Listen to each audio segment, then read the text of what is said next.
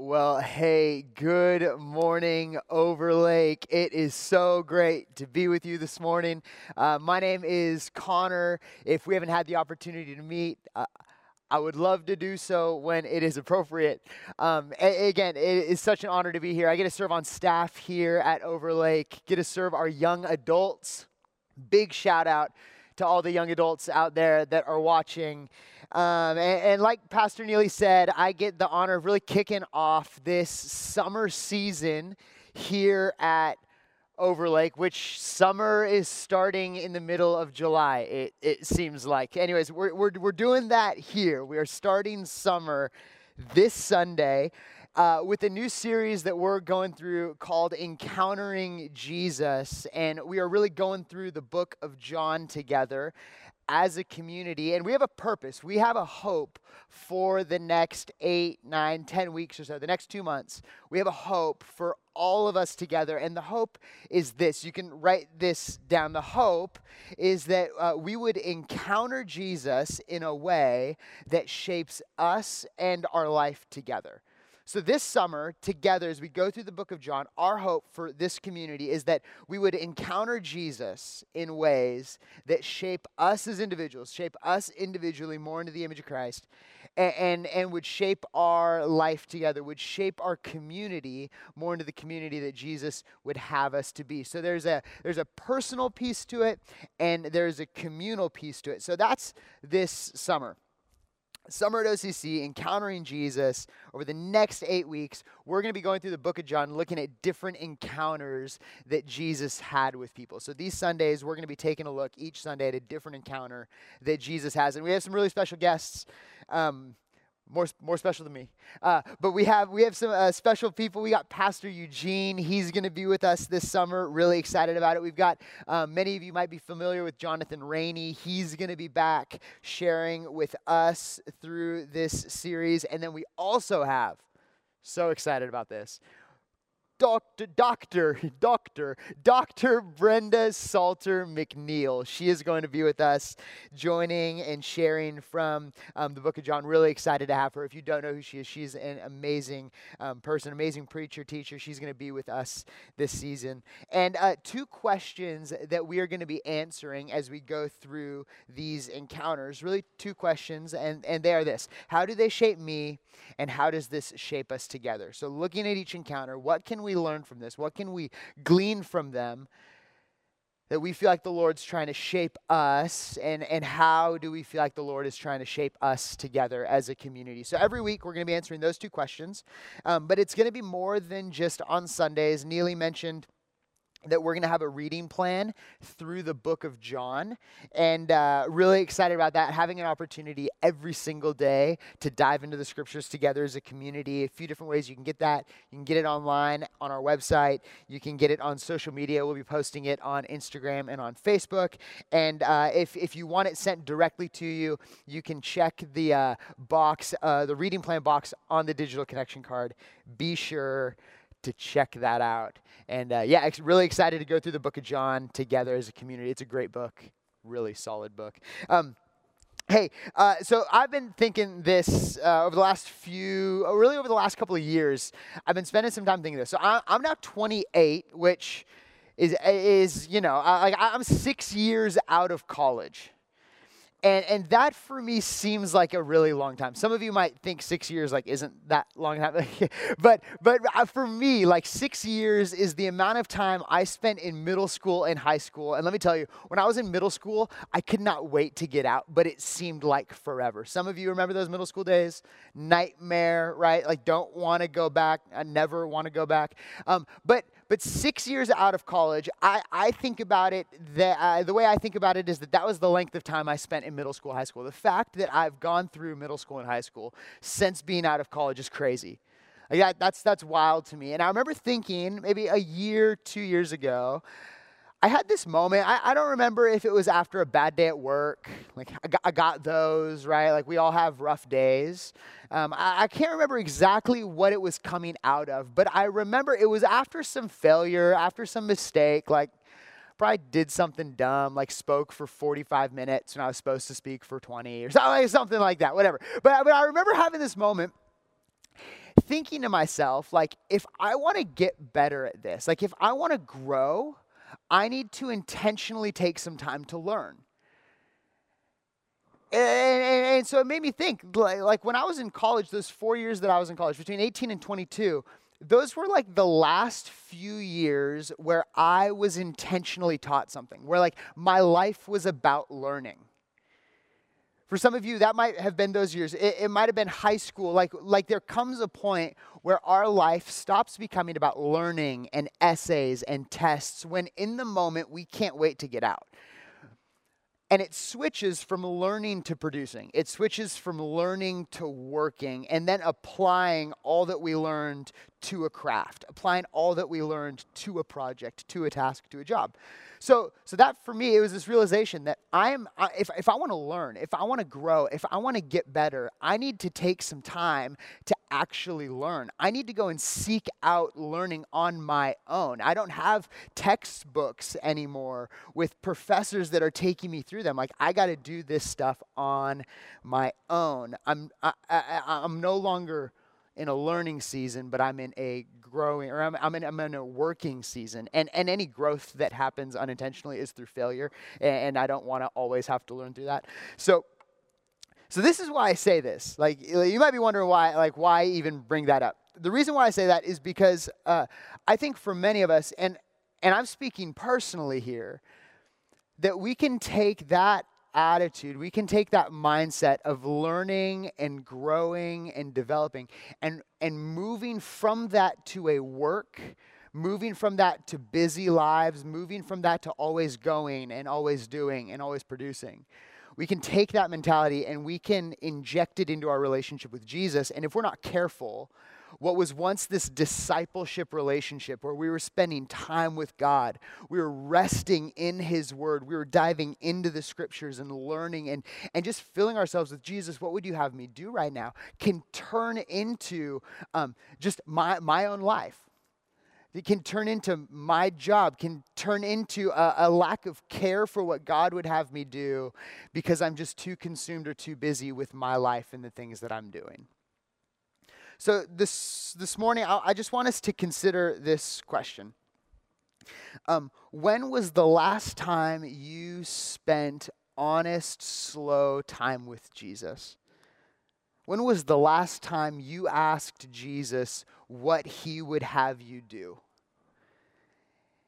And I want to set us up as we go through the summer with this, this idea, this thought, this question of when the last time we spent with Jesus was. And, and, to do that, we're going to go through the book of John, chapter 3. We're going to look at this encounter with a man named Nicodemus.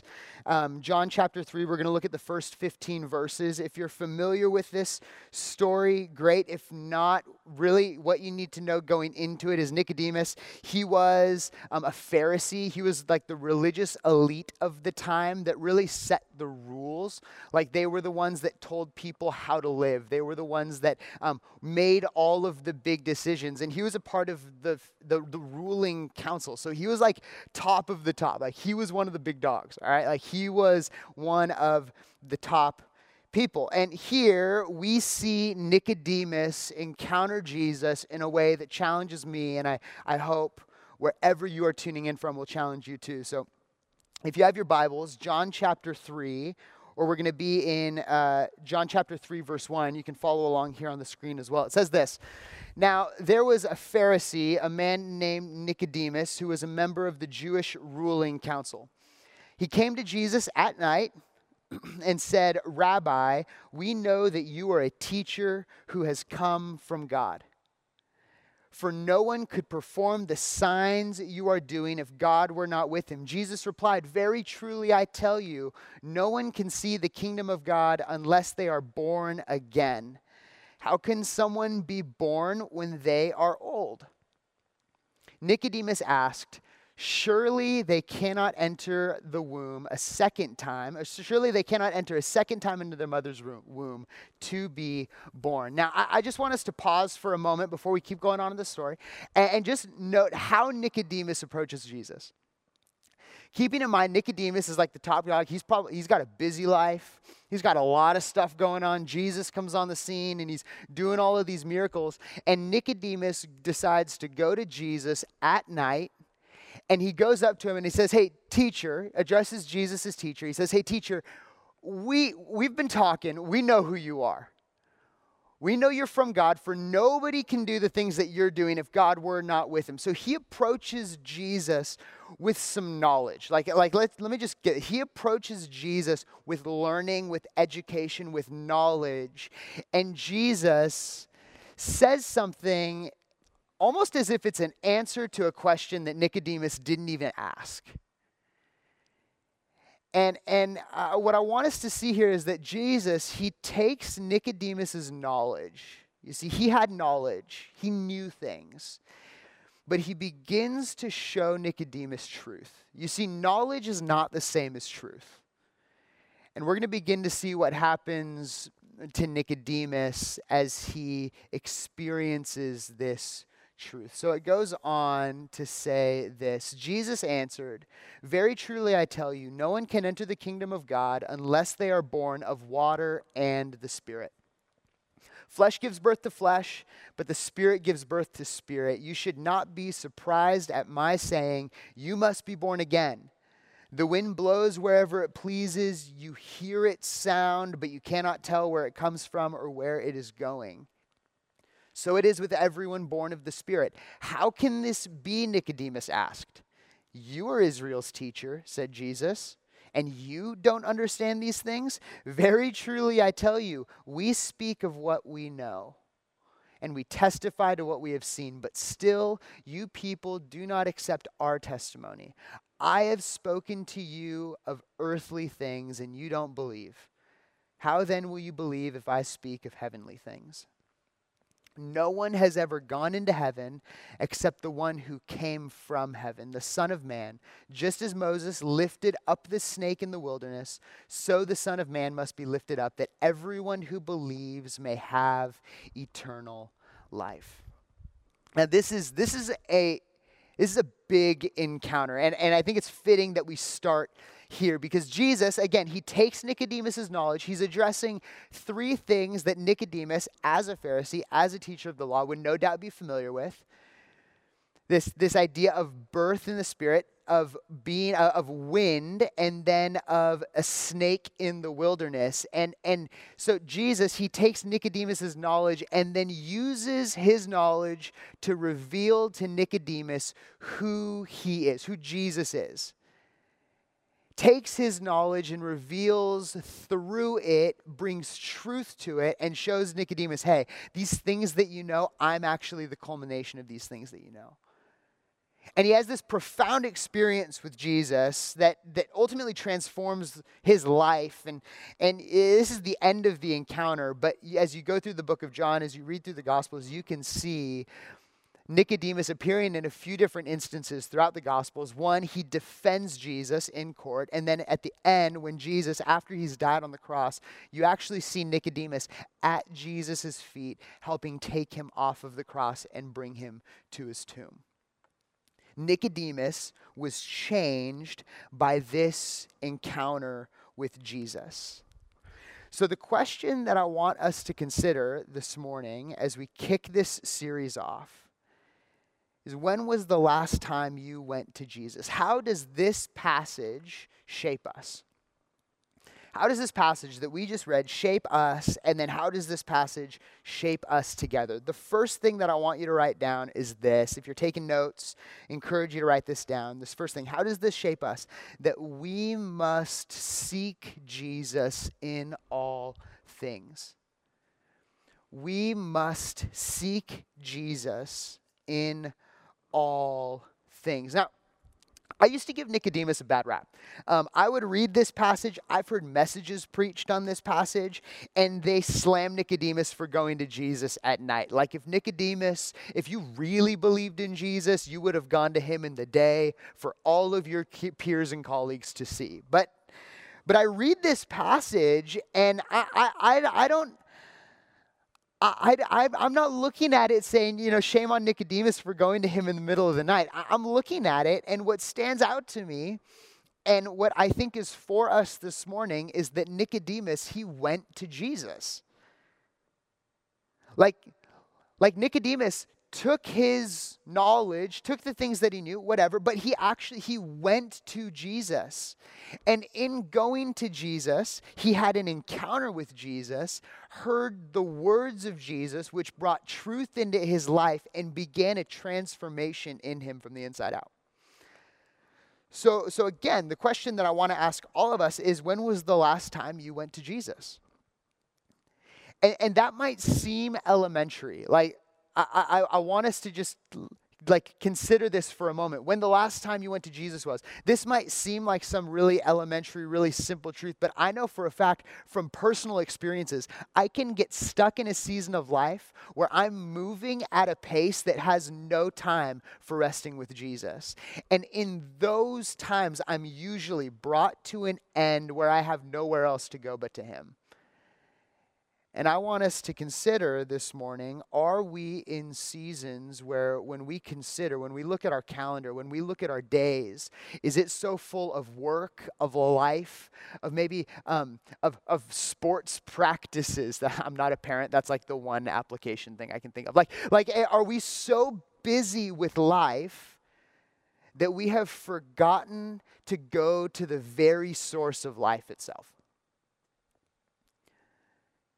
Have we not spent time resting with Jesus?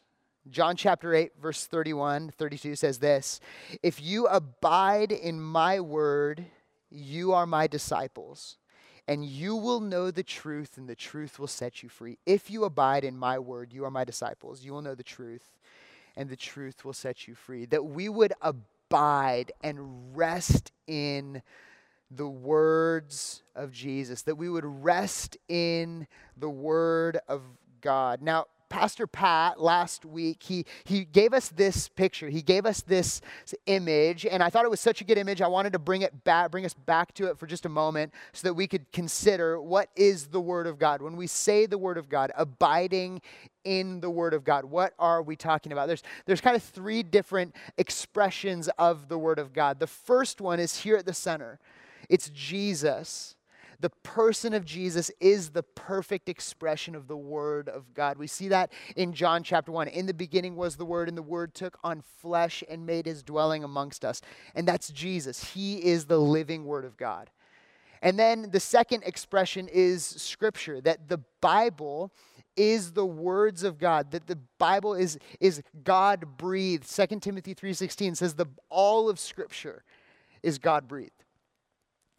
And then the third expression of the Word of God is the spoken Word of God, the preaching, the, the sharing, the proclaiming of God's word. And and so this is what i want us to get here is, is pastor pat said this and it was so wonderfully said i thought but but that the the written word of god or the the spoken word of god and the written word of god have to all come into the character of the living word of god that the spoken and written word will never contradict the character of god's living word now, why do I say, why do, why do I bring this up? Because for us, as we step into this season, that we would practice abiding in God's word, that we would practice in abiding in the presence of Jesus through the practice and discipline of prayer, and that we would uh, practice abiding in his word through the practice and discipline of being in his scriptures through maybe the John reading plan, right? That, that we would practice and we would develop habits in this season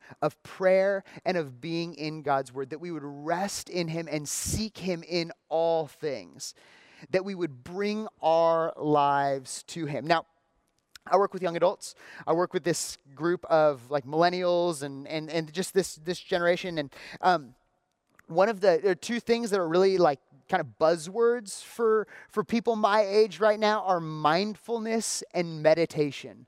Mindfulness and they sound those those words sound good. Like like you feel at peace just with me saying a mindfulness and medit meditation, the idea of being able to slow down and be present in the moment and to be considering the things that are happening right now in front of you. I one time heard somebody describe mindfulness uh, with the idea of mindful eating, that you are sitting down and instead of thinking of all the things you have to do that day, that you're sitting down and you're just present in the moment and you're eating and you're thinking about your bites and you're thanking the chicken for the egg that you're eating and like different things like that. But now, like these are new buzzwords.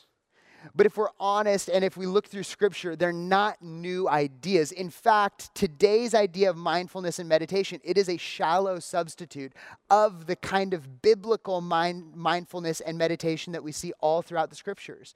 These aren't new practices that we see this, this invitation and, and this encourage this challenge in a lot of ways to rest, to meditate on God's word. Psalm chapter 1, verse 2 says, Blessed is the man whose delight is in the Lord, whose delight is in the word of the Lord, who meditates on his law day and night. Meditates on his law, meditates on God's word, that we would be people that rest and meditate on who Jesus is day and night, every single day, that it wouldn't be something we just do on a Sunday, but it would be something we practice in our everyday lives. An easy way to do this, we want to be able to resource you, we want to be able to give you the tools in order to do that. And one of the ways you can is by joining in with our community through this John reading plan. So we're going to be going through the book of John twice through the summer, once in July, once in August, and there's a reading for every single day, um, sizable, like, like easy enough to sit down in one sitting and read through and then be able to track with and remember the things that were read. I want to encourage you to join us in this. It is an easy, it is a simple way to dive in and start getting um, familiar with the scriptures. I think a big hurdle for a lot of us is that we see the Bible and we just don't even know where to start. Even me sometimes. Like I look at the Bible and I'm like, I just, I, I like don't even know where to start, so I don't, you know? But but this is a resource, it is a tool that we would be able to all just make it as easy as possible to dive in together and answer these two questions as we read together each day. How does this shape me? And how does this shape our community? So, looking at this scripture, looking at the story of Nicodemus, how does this shape us? That we would follow Nicodemus' example and that we would seek Jesus in all things, and in doing so, encounter him, and by encountering him, discovering the life that. Um, the life that we are all looking for. Now, the second thought that I want to offer us tonight, or th- this morning, excuse me, is um, how does this passage shape us together? How does this story of Nicodemus shape us together as a community? And if you have, if you're taking notes, write this down. It says, um, We have a shared responsibility to point one another to Jesus we have a shared responsibility to point one another to Jesus, that I need to lean on my brothers and sisters in my walk with Jesus. That when left to myself, I'm going to be ambition focused, I'm going to be dreams focused, I'm going to be work focused. But to have somebody in my life who's going to challenge me and say, hey, man, when was the last time you spent time with Jesus? When was the last time you got in His Word? You've been pretty high strung. You've been pretty selfish lately. Like, like to have people in my life to call me out in those kinds of areas. There's a, and this is a theme that we see over and over throughout the scriptures. Uh, specifically, one that stands out to me is, is a story in the Gospels of four friends that bring a paralyzed friend of theirs on a mat to the feet of Jesus, that he's in a crowded room, no way to get into the house. So they take this friend on a mat, climb him up to the roof, tear the roof apart, and lower this friend down on the mat to the feet of Jesus. And Jesus, it says, seeing the faith of his friends, heals the man seeing the faith of his friends heals the man. I think in every one of our lives, there is going to come a time when we are playing uh, either one of those two roles. We will either be one of the four friends who are who is carrying a friend on a mat to the feet of Jesus, or we're going to be the friend on the mat who needs people around us to carry us to Jesus. There is power in community. There's power in biblical community where there's vulnerability, transparency, and accountability. And I experienced this kind of community a few years ago um, through a small group that I was in. And this small group, it wasn't just kind of your average, like, oh, we get together once a week and do our thing. No, this was a small group where we were brought together by a, a covenant, by a decision to say, hey, we're committed to one another for a year, and we're going to be pointing each other to Jesus to the point where we we felt bad if we weren't there. Like how many how many of us have been a part of a small group where it's like, you know, I'm just like not feeling like if we're being honest, like I'm just like not feeling being over, and it's like, oh, you know, I'm not feeling well tonight, so I'm not going to go. No, this was this was like the kind of small group where um, if we weren't there, we were letting everybody else down because we knew that in those moments we were going to be confessing things to each other. We were going to be sharing struggles with each other. We were going to be um, encouraging each other. And there would be times when we would have one person in the center of, center of the room and everybody else laying hands, praying over him. And these moments, they were so special because it was a group of people who wanted to see each other be more like Jesus. It's the picture of biblical, not, not the perfect picture of biblical community, but the, but the picture of community that says, you know what, I, I'm going to partner with God in what He's doing in your life. I want to see you become more like the man or woman God has you to be. And, and, and, so this is this is the challenge. One really easy way that we can do this, and one of the things I want to encourage all of us in as we go through this John reading plan, back to the reading plan, as we go through this John reading plan, that we wouldn't do it alone. Grab a friend, grab two friends, grab three friends. Even though we're in this quarantine thing, you can do it over the phone. You can start a group chat. You can get together. Even though we're separated physically, we can still be connected spiritually. And we can be sharing life with one another, sharing the things that we're learning through the book of John, sharing the things that we feel like God's telling us, sharing the things that we feel like our friends might need to hear in love. Um, I, I want to end. I want to end with this. I want to end with this story that I, I think beautifully pictures, beautifully paints a picture for us of what it looks like for us to be like Nicodemus, to pursue Jesus, to search for Jesus, to find him, to encounter him, and to encounter his word. Um, the story, it goes like this. I heard this the other day and I just thought it was beautiful. It says this um, There was a boy and his grandpa. This grandfather would regularly spend time in the scriptures. One day, the boy asked his grandfather, What good is it that I read the scriptures? I don't understand what it's saying. How many of us are like that?